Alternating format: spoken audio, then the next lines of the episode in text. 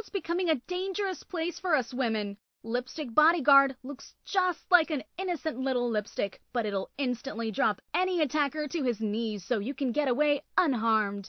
Lipstick Bodyguard, fear no evil. Get yours today, only at LipstickBodyguard.com. Broadcasting from behind the Second Amendment Iron Curtain in the shadows of the New York City skyline, this is Gun For Hire Radio, the voice of 1 million New Jersey gun owners, with your hosts, Sandy Berardi and Master Firearms Trainer, Anthony Calandra.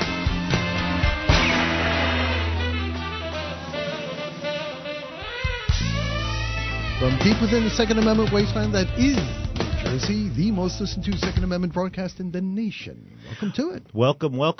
We've been talking about having a special guest on for about 3 months, and our schedule's finally coordinated.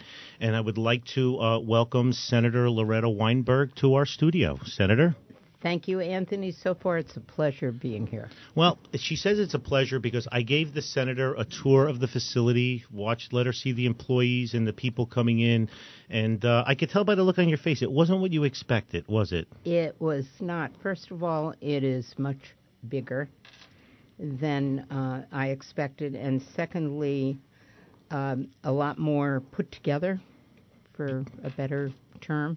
It's The trend has been happening this way for the past few years now, where ranges are stepping up and becoming more like country clubs, because 30 years ago it was mostly men that shot who were hunters, and now it's gone mainstream. So you have families and you have women coming into the range. You have women coming in with unattended, which you didn't see 30 years ago at a range. You only women are traveling unattended? Correct. Wow. Correct. You didn't see that 30 years ago.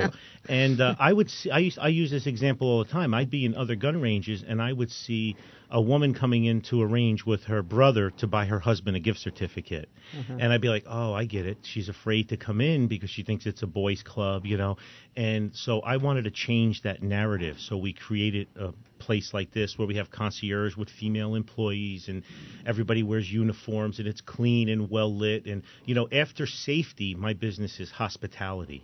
And that's what's made us so successful. Well, I could see that, too, Anthony, in the way you greeted me when I got out of the car. Welcome to the family. Correct. And then I saw you greet some obviously new customers. Correct. One from Belgium, one from India. They were standing outside. Yes. Yeah. I ask people where they're from. I travel a lot. I like to create that connection. And you see how many red shirts we have in the range for safety all the time, which the majority are prior military, because Uncle Sam, us taxpayers, we train them well. They wear uniforms well. They tend to show up to work on time. So it's a nice thing to have, and it's a nice – I like to welcome everybody to the family. You know, we're a classic juxtaposition here. Our name is horrible, but we're a family-friendly gun range. So people come in, and then they're quite surprised. And, again, most people come in, especially from the New York metropolitan area, they'll say it's not what I quite expected. They expect it like a dungeon-looking hole with a bunch of guys, you know, chewing tobacco. And it used to be like that, though. It was like that 30 years ago. And there's still places that exist like that. There's not many anymore because to compete, you have to – you know, the bar rises, you know. Well, you also ushered me for a few moments into the VIP lounge. Yes. Where you seem well stacked on snacks and... Yes. Food is very important around here. Food seems to be important across the spectrum. Yes. Yeah. Wherever you might stand. Correct. Philosophically, it is a way to bring people together. Absolutely. Correct. And I can't commend you enough for coming in. I wanted you to come in. It's almost like saying crossing over the aisle, because I wanted you to see, you know, how things run and the typical type customers we have here. The first time Mayor Kazmark came in the range, when we opened up, he was amazed because there was doctors and dentists and lawyers walking around, because he also had this perception that it was going to be like thugs and hillbillies in the range. You know, that might exist, you know, in Alabama, Arkansas, but it doesn't exist in the metropolitan area. You just pissed off the people in Arkansas and Alabama. Well, but I'm going to get the hate. All right, but I live in New Jersey, born in 1961. Columbus Hospital in Newark, and I'm never leaving New Jersey because I love it, so I'm staying here. So I don't care. I like malls and 24-hour diners. It's a big thing for me. And you're not going to find those in very many other places. 24-hour diners. No, yes. There's no TikTok diner in Alabama. So I have. Sorry, Alabama. I'm not leaving. I have a cousin who lives in Malibu in California, and one time when I was spending an evening there, I said something to her, "Can we order a pizza?" And she looked at me. We can't order food here. Why not? Be delivered. I had a friend from Minnesota visit from Minnesota, and on a Friday night, 11 o'clock at night, I said, I feel like hot dogs. And he's like, where are we going to go for hot dogs 11 o'clock at night? And we drove to Bloomfield Avenue, Newark. There's a hot dog truck there till 4 in the morning. First, he was amazed that it was open. Second, he was mesmerized that there was a line. Yeah, there was a line. It was 1 o'clock in the morning. By the time we got there was like 10 people waiting in line for it. He's like, this... We eat gas station food after 9 o'clock at night. I'm so used to that. A pastrami sandwich at 3 a.m., and we have five places to go. So let me ask you a question. Have you ever shot a gun? No. Okay, but your grandchildren are in the Scouts. My grandson is in the Scouts, yes, and has. And I remember one particular day when we had some big debate about gun safety on the floor of the legislature, and on my way home was his birthday, so I called him to wish him a happy birthday, to find out that I said, how was your birthday party? And it had something to do with shooting something. Which I would love to have seen your face. Did you have to share that with me at the moment? I don't remember exactly what it was, but it had something to do with shooting things. You know what happens, though? So now him at 10, 11, 12 years old, shooting those .22 rifles from competent Scoutmasters, who, by the way, the Scoutmasters, I know you don't want to hear this, the Scoutmasters are trained by the NRA. I'm an NRA training counselor. You don't preface things with you don't want to hear this. Okay. All right. I stand corrected. Yes. I said I was going to treat you like my mom, so I have to. Well, the NRA, we fund the Scouts and we train the Scouts. I'm a master training counselor with the NRA, so we make NRA instructors for shotgun and for rifle. Do all Scoutmasters have to go through training like that? If they run the training for the rifles or the shotgun merit badges. And they also have to take NRA Certified Range Safety Officer class. I teach that here, too. I'm a chief range safety officer. So we do that, and the NRA subsidizes the cost. So it's one-tenth of the price. Materials are free. And this your grandson's book on his merit badge for rifle, on the back it says, donated graciously by the NRA, blah, blah, blah, whatever. So we do that. But what I like is... So now your grandson knows the difference between fantasy and reality. Your grandson learned proper, and that's what we need to do. And I tell people this all the time, like 50% of the homes have firearms. So you might not want firearms or have them, but there's a good chance your kid or grandchildren can go into someone's house that doesn't. And they need to learn that this is serious and it's real. And correct. That's what I feel is important that we teach all the time. I don't know how many countless tragedies we might have prevented because we exist here to teach people safety. And I was talking to you before we went on the air, but you can't legislate stupidity out of existence. We have people that spend thousands of dollars in firearms and they won't spend $300 to buy a metal cabinet to store their guns safely, regardless of how cheap it is. When a tragedy happens, my heart sinks and I'm like, are you kidding me? How could you be responsible and leave a firearm accessible to your kids in the house for a tragedy? And we see it happen over and over and over again.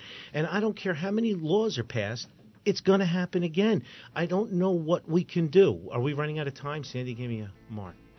Are we going to let her finish the show? She's been behaving, right? Yeah. Okay. I think it all depends on whether she wants to continue sitting next to you or not. I'm just letting him talk. I just made one mistake so far. Senator, that's why you're a politician and I'm not.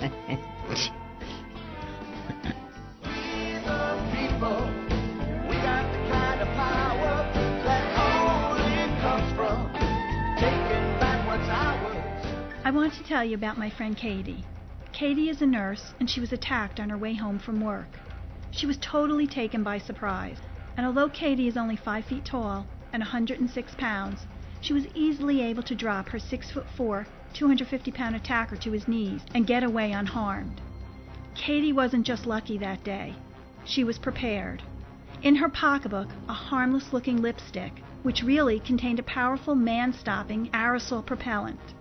It's not like it was in our grandmother's day. Today, just going to and from work or to the mall can have tragic consequences. The FBI says a violent crime is committed every 15 seconds in the United States, and a forcible rape happens every 5 minutes. And chances are, when something happens, no one will be around to help. It looks just like a lipstick, so no one will suspect a thing, which is important since experts say getting the jump on your attacker is all about the element of surprise. Inside this innocent-looking lipstick is the same powerful stuff used by police and the military to disarm even the most powerful armed aggressor. In fact, National Park Rangers use the very same formula that's inside this little lipstick to stop 2,000-pound vicious grizzly bears dead in their tracks. It's like carrying a personal bodyguard with you, in your purse or your pocket. Darkness brings danger. Muggers and rapists use darkness to their advantage. We all know what it's like to be walking at night and hear footsteps coming at us from behind. Who's there? If it's somebody bad, will you be protected? Your life may depend on it. My friend Katie's close call needs to be a wake-up call for all of us, myself included. Pick up a Lipstick Bodyguard and keep it with you always. The world's becoming a dangerous place for us women. Lipstick Bodyguard looks just like an innocent little lipstick, but it'll instantly drop any attacker to his knees so you can get away unharmed. And what better way to say I love you than giving the ones you love a gift to keep them safe? Lipstick Bodyguard. It looks just like a beautiful little lipstick, but just like a beautiful woman, it has the power to bring a grown man to his knees. Lipstick Bodyguard. Fear no evil. Get yours today, only at LipstickBodyguard.com. Just follow the link on the GunForHireRadio.com homepage. And this segment is brought to you by Dr. Henry Medallion. Dr. Medallion is on 573 Valley Road in Wayne, New Jersey. His website is MadalianChiropractic.com, M-A-D-A-L-I-A-N, chiropractic.com. He was on last week, and he talked about the Armenian genocide being of Armenian descent. And tonight at 9 p.m. on CNN is the Anthony Bourdain will be visiting Armenia, so I'll be tuning in to watch it too. But we have to support those who support us, so please check out Madalian Chiropractic. Go on his Facebook page. He's on all the forms of social media, and just show your support. Also, being nice, I would love everyone to visit Senator Weinberg's page and thank her for coming on the show, because this is what it's all about, reaching across the aisle and discussing the issues and showing each other what's good and what's bad about everything that goes on in this world. Senator, we're back again. Again, I want to thank you for coming on the show. I think one of the things that gets under the skin of law-abiding citizens is a lot of the laws that are passed hit us as law-abiding citizens like administrative codes, harder to buy a gun, longer to buy a gun or whatever, where we would feel better and be less angry if we saw more laws of locking people up and throwing away the key, the people who've really committed the crimes, like with criminal intent. And I think that's one of the emotional arguments that allow both sides to dig in and not move. And how do you feel about that? Well, certainly there should be agreement that the bad guys get picked up and go through the judicial system and hopefully get locked up if they're guilty of something. And in fact, I think the Governor Murphy administration has started on that somewhat. I participated in a press conference with the governor several days ago, in which they announced they're starting to track where guns that were used illegally in the state of New Jersey, where they come from. 77% out of state. Right. Pennsylvania, I guess, North Carolina, Indiana. And I think that is aimed at the people who are using firearms illegally. It's a beginning to at least understand where they're coming from. The governor is now meeting, hopefully, with governors of those states to how we cut off that pipeline. So I think there has been a recognition of this new administration that's something we would like to get into. I've been involved in the piece of legislation is still evolving a little bit. It's what we call extreme protective orders, yes, which allows family members to make sure that if somebody is suffering from mental illness and has a gun, that they have a way of going to law enforcement and removing that firearm. Again, along the lines of I hear from the I'm always trying to find the right words to sum up your side of the issue, the Second Amendment people, the NRA people, however one wants to describe it, to for us to be together on issues like this. Because I always hear from that side, yes, we want guns for law-abiding citizens, and we do want them taken out of the hands of people who shouldn't have them. But now the argument with the extreme protection order is that it violates due process, which is a problem. Well, you can't, you know, I'm not sure of that, and as I say, we're still evolving some amendments around it, particularly when it comes to police personnel who might be in that category. One thing I'd love to have you look at is the way we address mental health. We had mental health first aid training here, all the staff on the range, and I sponsored it. The entire town of Woodland Park, administrators, the mayor, council, we all took this training. It's to help people, you know, that maybe, you know, because people have a stigma for mental health. You know, if you tell somebody you're diabetic, oh, you take a pill, you're good. But if somebody says they have anxiety or battling depression, the quandary we have in New Jersey is because of the way it's worded, people are afraid to get mental health treatment because they're afraid they're going to lose their guns.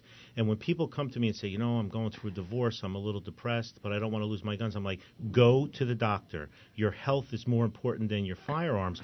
But the problem is then when they fill out the form, have you ever been treated with a doctor, it rings this bell where they risk losing their guns and it costing tens of thousands of dollars to get them back. Well, I don't think that's true in this new bill on the extreme protective order. Nobody should be afraid of seeking treatment. I think under current law there is a lot of due process built in, and the new bill is aimed particularly at people where the family member knows that they are dealing with somebody who is who's undergoing really bad mental illness and should not have access to firearms at that particular time in their collective lives. I see most recently an example in Broward County where that was definitely the case. Everybody there in the family knew, the stepmother, the stepparents, they knew that this kid, well, I call him a kid, he was an adult, had a series of mental issues. The school knew it, the police knew it, 57 visits to the home, and yet it's almost like see something, say nothing.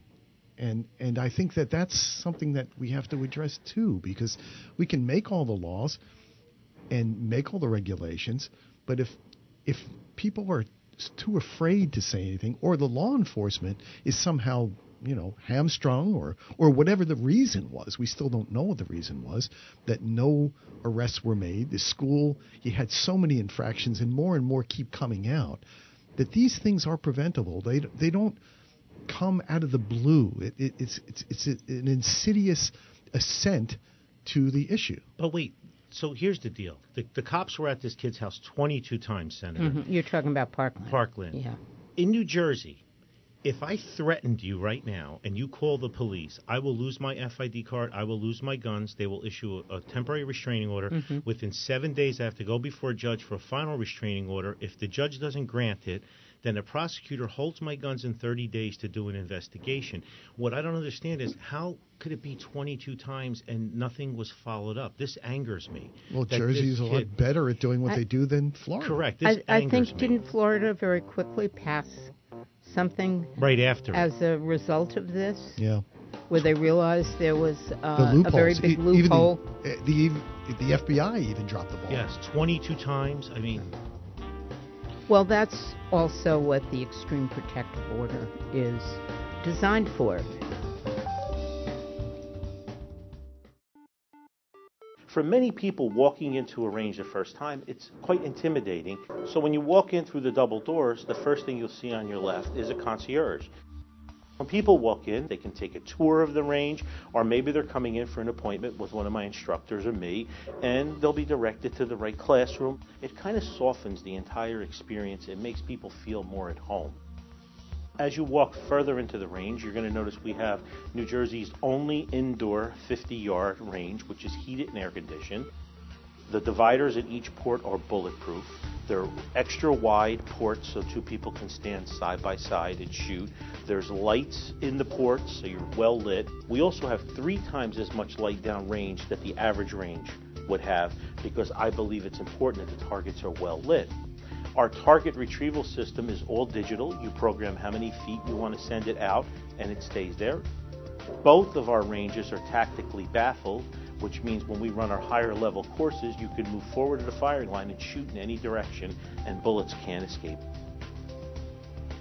When you come out of the 50-yard range, to your left you'll see our large classroom, and go back up to the concierge and make a right. We have 2 smaller classrooms, and those classrooms are for small one-on-one classes, our Build-A-Bear, building an AR. As you enter through there, you'll see that we have a portal with a key to go into our Platinum Lounge. They can sit around and watch TV on the leather chairs or couches, and they can maybe work deals with their clients. And you normally don't see a cafe in an indoor range. In New Jersey, we have this archaic law where you're only supposed to go from your house to the range to the house with no unnecessary deviations. I'm seeing a lot more families coming in now where they have multiple kids, and the wife will stay in the cafe with 1 or 2 kids, and they'll do a handoff.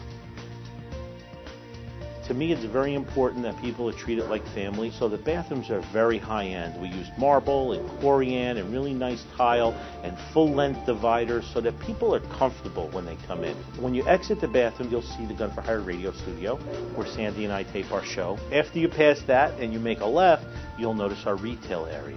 Over 120 firearms for rent. As you turn 180 degrees, you see the large sections of bulletproof glass. That's our 25-yard range. And inside our 25-yard range, we have 13 ports. Those ports are even wider than the 50-yard range. Both ranges have full-time range safety officers. In case you have any questions or concerns, they're there to help you. With the news, events, and political shenanigans impacting your freedom, you're listening to Gun For Hire Radio, the most listened to Second Amendment broadcast in the nation. And this segment is brought to you by Liberty Office Suites. Liberty Office Suites has 2 locations, one on New Road in Parsippany and one on Changebridge Road in Montville. Check out LibertyOfficeSuites.com.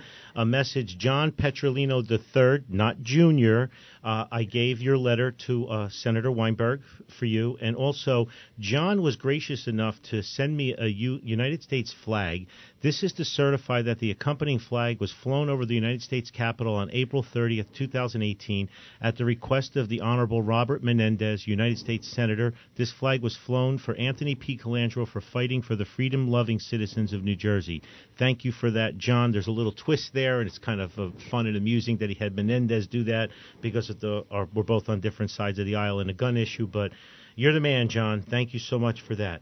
So, Senator, we're back, and you were talking about the extreme protection orders. What about we get aggravated because you guys in the House and Senate, the Assembly and Senate, pass gun laws, and we know that criminals don't follow gun laws. And so we feel as law-abiding citizens, it just makes it harder and harder for us to exercise our constitutional right.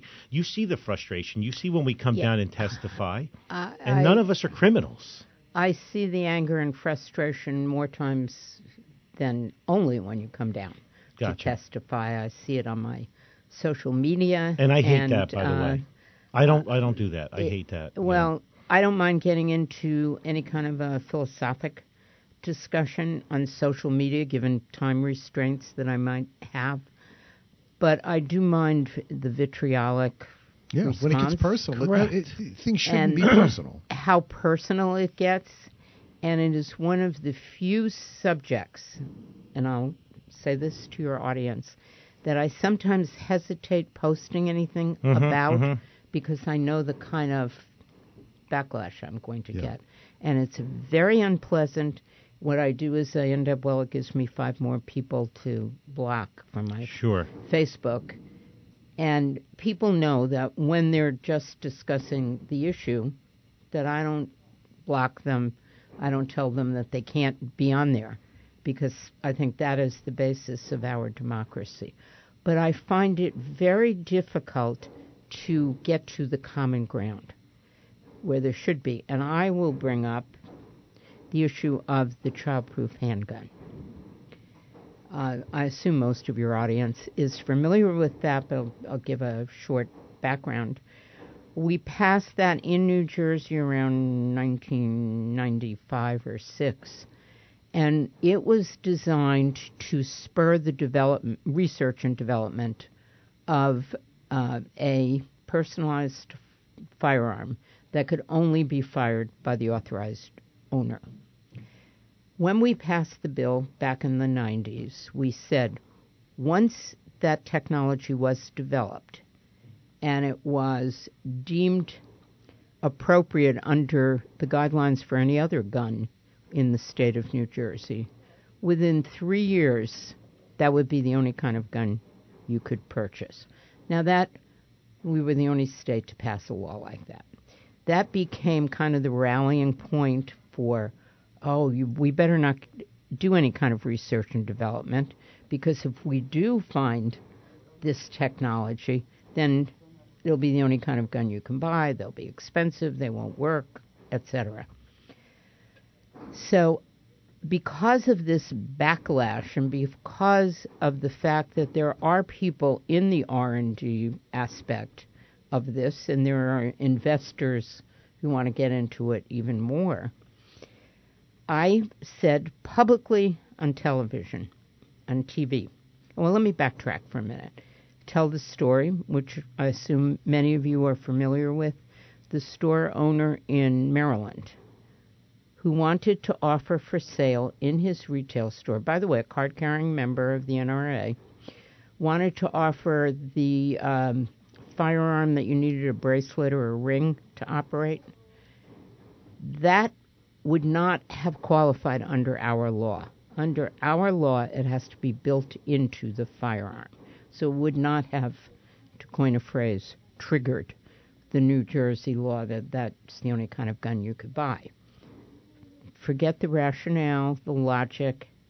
He was so harassed for putting the firearm in his store for sale that he made a YouTube. He was sitting in his store all night, drinking a little too much Jim Beam, which was sitting opposite.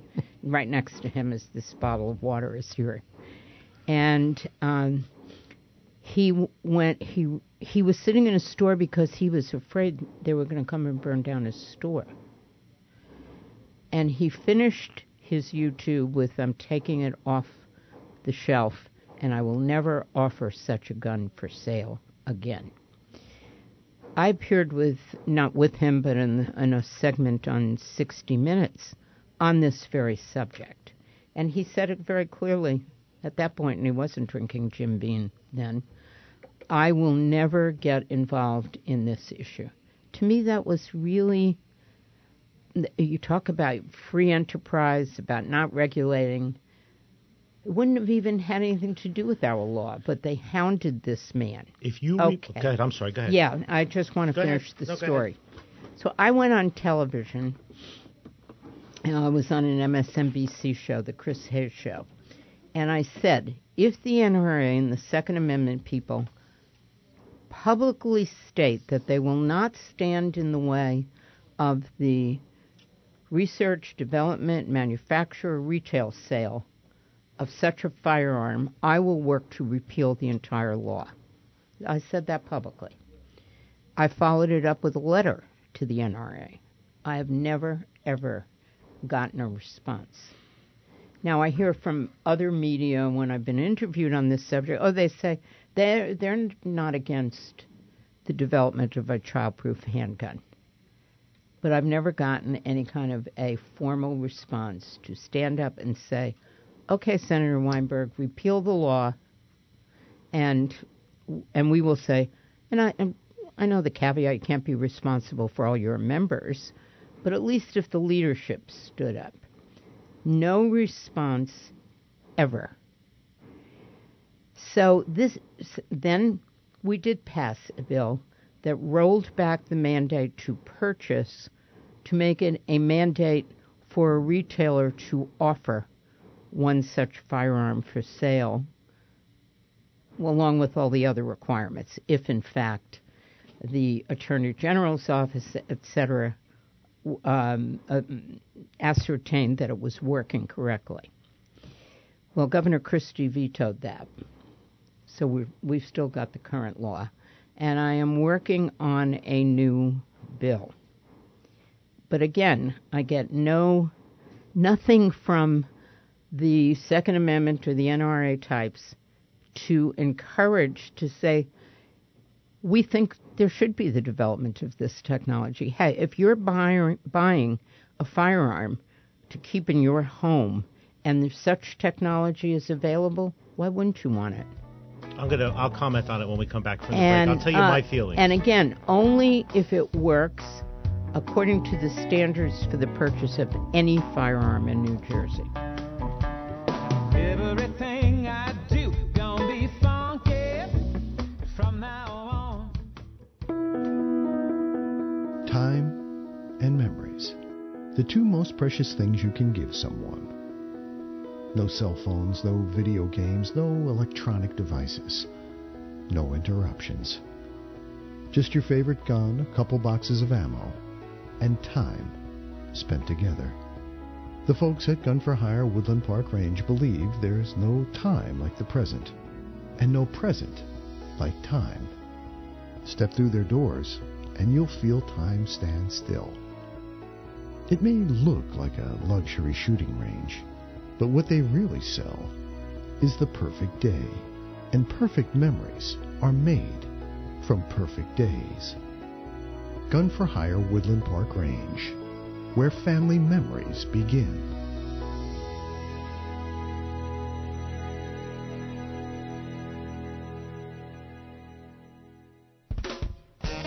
They said it wouldn't last. That was just wishful thinking. Gun For Hire Radio, the most listened to Second Amendment broadcast in the nation, 7 years running. And this segment is brought to you by Gunsitters, Gunsitters.com, and their military division weapons guard. Their headquarters is on Route 10 East in Whippany. They have a location in Salisbury, Maryland, and a location in Easton, Pennsylvania.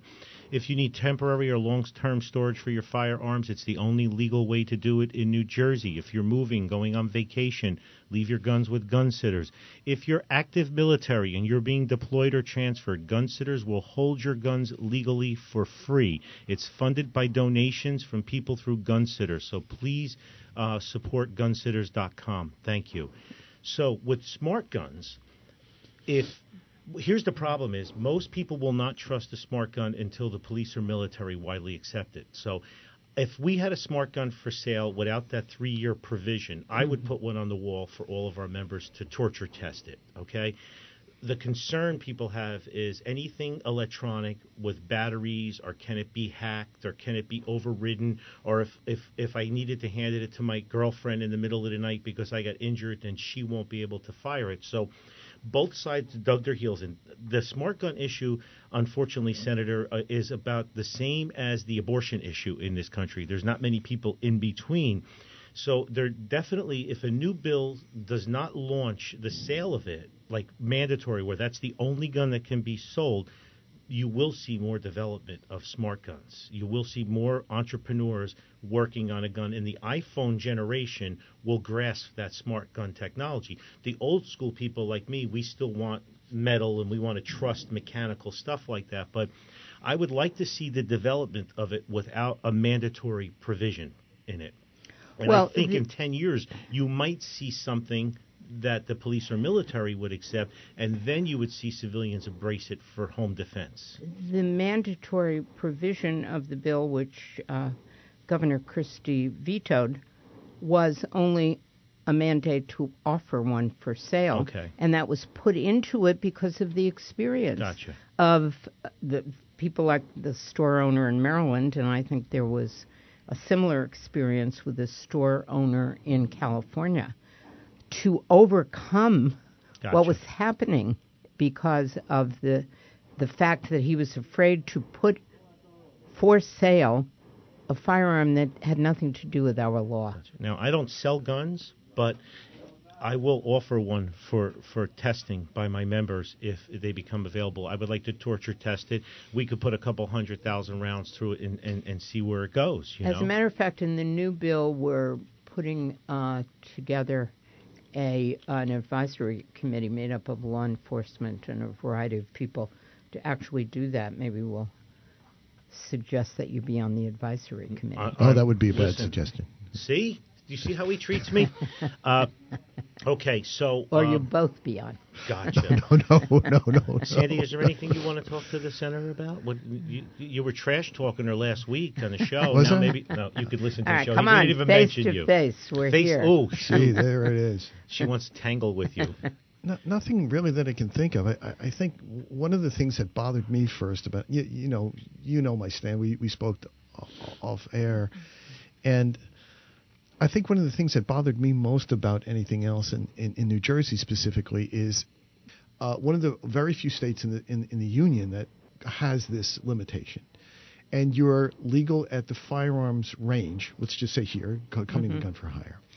But in between, if I have a heart attack, get into a car accident, stop to get a Slurpee or get rid of that Slurpee on my way, I'm instantly a felon in the state's eyes because I deviated from that path. That frightens me a lot, just for fear. I don't want to spend a mandatory, under the Graves Act, a mandatory 7 years in state's penitentiary and lose my liberties forever. But the criminal doesn't seem to care about that, and because criminals don't, by nature, respect any laws that we do. It's just that's why they're criminals. That's about the only thing that bothers me in Jersey, and I don't know how to get around that because it's... Well, I happen to agree that is an area that needs a closer look because we've seen cases, not too many, but we've seen a few cases in New Jersey where obviously even police officers have been charged. Citizens were picked up for what seemed to be kind of irrational. I'm gonna save the last segment for magazines because that's a contentious point. But like we have in New Jersey, we have Gun a Month. We call that, as gun owners, we ticked off about that because we consider that gun rationing. The way we feel is we go through our whole background check, firearms ID card, NICS check. Have you ever gone through the process? No. The process is personally tedious. I haven't. No. Very tedious. Yeah, right? But I'm familiar with it. So I get my purchase permit, and I buy a handgun.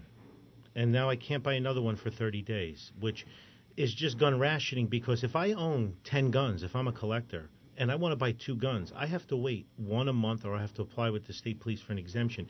That's not going to prevent any crimes, because if I was going to commit a crime, I could have committed it with those other 9 guns I had before. So these are the type of bills that we know that it does nothing for the criminals, but that's what ticks off the law-abiding gun owners, because if someone came in and wanted to sell me a collection of 6 guns, I either have to wait 7 months to buy them, one a month, or I have to apply for an exemption with the state police that takes about 7 months to get approved through the New Jersey State Police. So things like that, when we get hit with that, that's what brings everybody to the boiling point, because you're not looked at from the perspective of the law-abiding gun owner. So we hate Gun a Month, that's to be honest with you, and we know it's done nothing to lower crime. And as far as straw purchases in New Jersey, don't lie for the other guy, that's almost impossible because our background check is so intense. Again, like I said, Parkland, police 22 times. You call the cops right now and say you threatened me, my life is over with guns. And I'm not averse to having, and I've said it before publicly, I'm not averse for the country to have a national system like New Jersey's has. You mean background checks? Background checks, yes. With the NICS system and reporting it right away, I don't have a problem with that. We do have a lot of departments that make their own rules up. They add extra forms when people go to print stuff up, to get their firearms ID card. They want more than 2 letters of references. Some towns have tests. Some towns don't take 30 days. Some towns take, 60, 90. 90, 120 days. I get a lot of complaints from people, and their frustration level gets overboard because the laws say it takes 30 days, and it took 180 days. Now you have a ticked-off, law-abiding citizen forever. You know, it needs to be addressed. Like, these are things that could be addressed. I said that publicly. I mean, the police departments should be able to comply with the time requirements in the law. But it's not so unusual just for the gun bureaucracy. You can find it's everywhere. For everything. Bureaucracy. I mean, that's we get 20 constituent calls a month about being stuck in the bureaucracy someplace, whether it's where's my homestead rebate or why am I being charged for this or my hospitalization insurance, whatever. So we haven't singled out gun owners. I think one of the biggest problems is the complexity of the laws. That even a group of lawyers, I would get a group of Supreme Court justices together, and they would have differing opinions about what the laws present. When you've got in New Jersey, for those of you guys out of state, our gun laws are such. I heard an attorney, Evan Knappen. He's a friend of the show. He once summed it up in probably the best way I could imagine. In New Jersey, the law about firearms is this. All guns are illegal all the time. Now, here's a telephone book size list of exceptions to that original rule. It's kind of backwards in a sense, and it's evolved that way, way beyond all of our ability to not only comprehend but even remember. And he and I are pretty old. So... Speak for yourself. Well, but I remember, I guess I'm going back to the fact that the more complex things get, the more confusing they are for the general public, and then they take the anger out on places where it even shouldn't be, and even the cops get confused as to what the laws are. When we come back, I'm going to tell a short little story about just that subject, watching police chiefs argue in his other facility about the law. If you're one of the 3 out of 4 adults that is caring for an aging parent, I want to let you know that help has arrived. The show is called Parents Are Hard to Raise. And every week you'll get a 30-minute show that's packed with expert tips, valuable advice, and an often hilarious look at the challenges facing us, the children of aging parents. The show's host, Diane Berardi, is a nationally recognized gerontologist with over 30 years in practice. And trust me, I've heard all the stories. She's seen it all. This week's guest, Dan Cohen, the founder of the Music and Memory Project, discusses how personalized music is being used to solve some of the problems associated with Alzheimer's, dementia, long-term chronic pain, and even easing some of the symptoms of labor pains. So, could music be the new drug? Parents Are Hard to Raise, now the most popular elder care talk show on planet Earth. Available on iTunes, Google Play, and streaming live on the iHeartRadio app. Crank it on, crank it up, let's go crank it up, it's Gun For Hire Radio. Do not forget the Mark Cheeseman case, GoFundMe.com, RestoreCarryNJ. Sorry, Senator. GoFundMe.com, RestoreCarryNJ for Mark Cheeseman. Please remember September 22nd at Cumberland County College in Vineland is New Jersey SafeCon. New Jersey SafeCon, September 22nd from 9 to 5. If you need information about sponsoring, attending, speaking, talking, the website is njsafecon.net, njsafecon.net. Sandy, you had a thought you wanted to continue on with what the senator was talking about? Do you remember back in your old facility where Belleville, Anthony used to basically just give the facility when he wasn't running classes out to the local police departments, and they could come in and have seminars and meet and whatever. And I guess cops being cops, they had a bet and an argument outside over a particular point of the law. Two police chiefs. And they came into the office. I happened to be visiting, and they asked Anthony if he had a copy of the New Jersey statutes annotated for firearms. And they were arguing over it. And so Anthony said, well, what's the point? And they asked him, and he clarified out of the statutes. And I sat there and I thought, these are chiefs of police. And if they don't know the law, and they were arguing, and not, by the way, neither one of them was right. If they don't know the law, what about the rank and file members who are going to pull me over in my car as I'm driving through their town? And possibly because of the misunderstanding of the law, I end up in jail.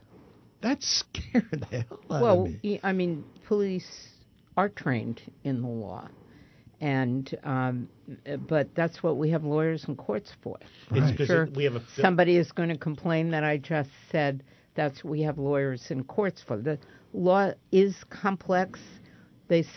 Even when we draft a bill, I can give the Office of Legislative Services a simple idea, and by the time it comes back to me in you have no idea what you just wrote. Right. Language, it's right. hard. It's, to make sure that's exactly what I wanted in that particular bill.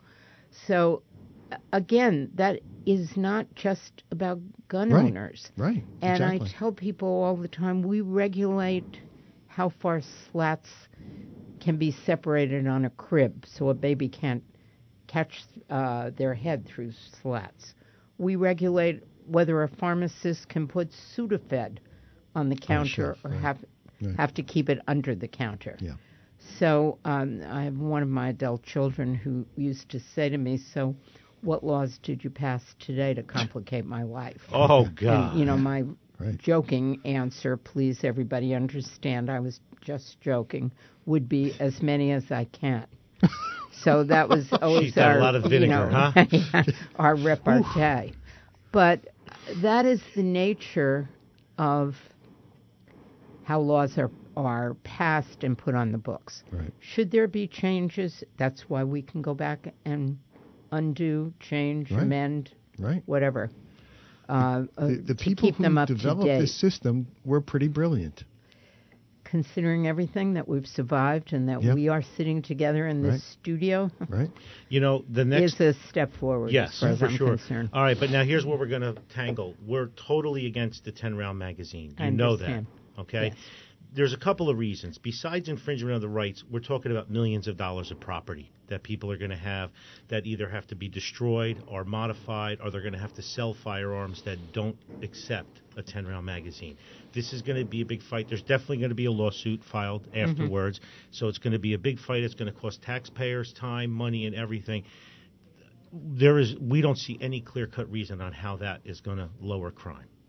That's our biggest argument here, and we want you to hear that side. There's a million gun owners in New Jersey that are going to become felons overnight and have tons of money in losses, and we're going to be really pissed off about it. So I know you're going to be prepared for it, but I'm just telling you there's no common ground there. I certainly agree with you that there's going to be a big backlash against this. I agree with you that a lot of it could be around, okay, I already own a firearm like this, and I've invested whatever into purchasing it, and why do I have to sell it, or how can I modify it? I understand all of that. But on the other side, don't tell me that it doesn't lower crime. It might not lower crime, but you know what? It might save a life someplace. And I think that is generally an acceptable fact, that if somebody can't shoot off 20 rounds, if they have to stop to reload, that maybe somebody's life will be saved. But a magazine can be reloaded in literally 3 seconds. Well, and a life can be saved in literally 3 seconds. So, but you're gonna have a fight on your hands here. Everybody's going to be fighting against it, and. Again, there's no compensation. It's like you guys passing a law tomorrow saying anybody that owns a car built before 1998 has 180 days to get rid of it because it doesn't meet with emission standards. You know, you wouldn't do that. Right. But with the gun owners, you're going to do that.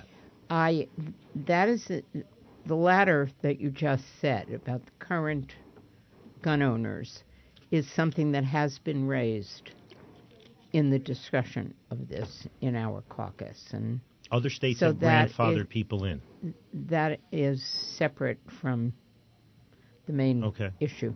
Well, I shouldn't say separate from the main issue.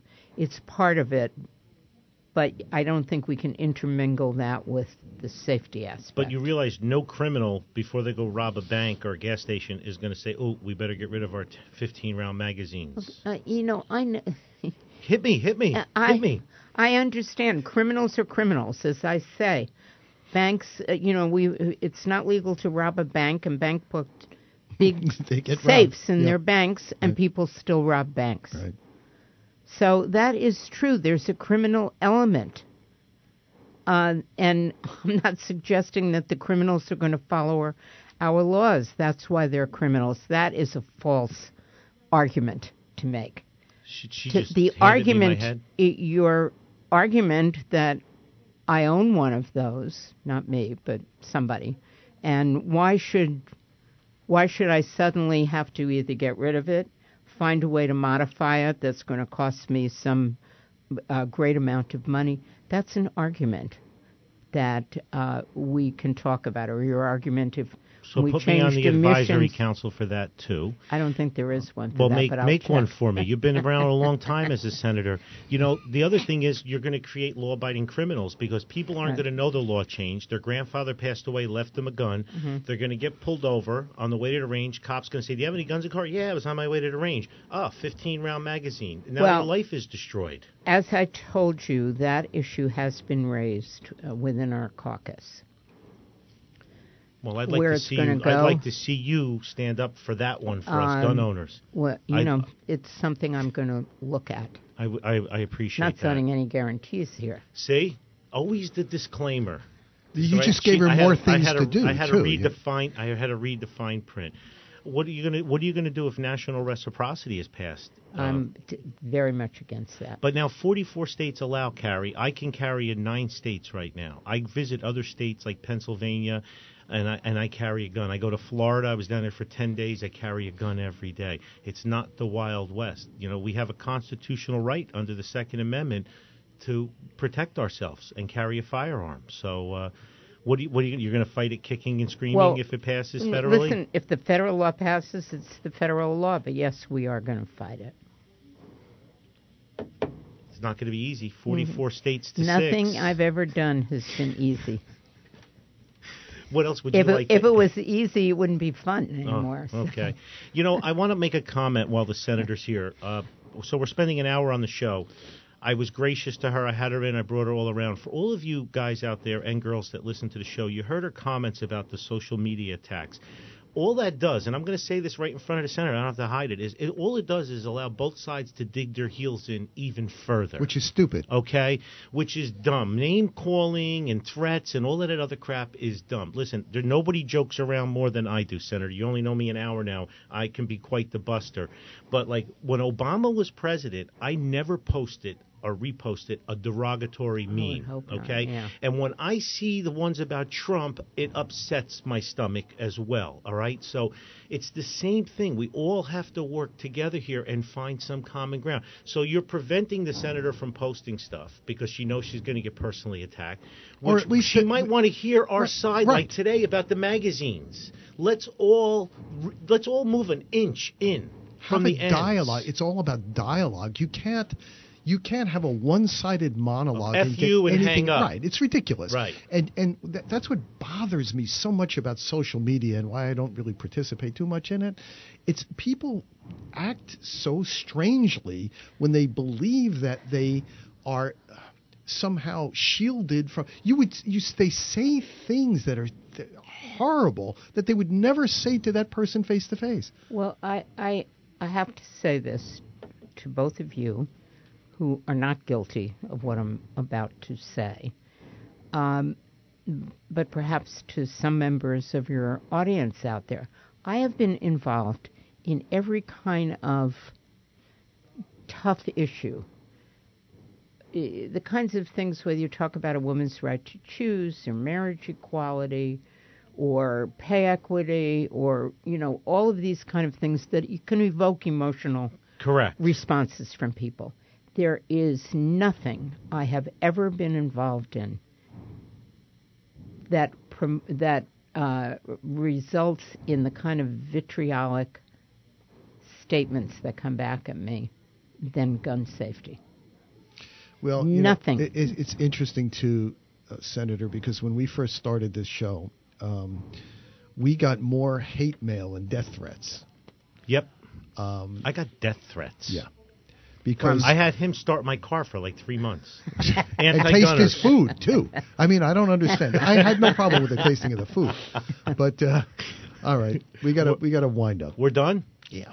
I want to thank Senator Weinberg for being on the show. I want to invite you on the show anytime you want. I gave you my card. If you want my advice and input on stuff, I'm always available to you, okay? Anything you'd like to say to close it out? I appreciate this. I appreciate the opportunity. We love you coming in. We had a great time. Yes, we need more of this. I have been at gun ranges before, but never anything quite as high classes. Thank you so much, Senator. Remember, we have a full line of safety classes coming up, everything for the whole month of May, June, and July. Get your kids in here for the summer for our gun safety programs, our free Eddie Eagle gun safety program. Jimmy is running his urban class out at the Shooters Gauntlet in Pennsylvania, where you can learn how to shoot 1,500 yards. That's going to be taught by our military instructors and Tier 1. But thank you all, and again, I want to thank the Senator for coming on the show. I think it's a breakthrough, and I want you on more. Thank you. Well, with all this talk about democracy, we tend to forget this is not a democracy. It's a republic. The people don't make the decisions. The people choose the people who will make those decisions for them. Can we choose better? Perhaps. But choose we have. And now it's up to the people who we have chosen to decide what's best for us all as a society, while at the same time still protecting our individual rights and freedom. Getting that right all the time? I can think of no more impossible task. And Senator, I don't envy you for a moment. Not even just a little. But you know, if in our thinking about the problems that plague our society today, we dare to focus our gaze just outside that box of traditional thought, we just might see the answers we so desperately seek and realize those answers have nothing to do with guns and everything to do with people and the choices they make. And with that, the end of the final episode of Season 7 of Gun for Hire Radio. We do thank you so much for listening. This one's for you, Andy Pinelli. Rest in peace, my brother. From sea to the shine.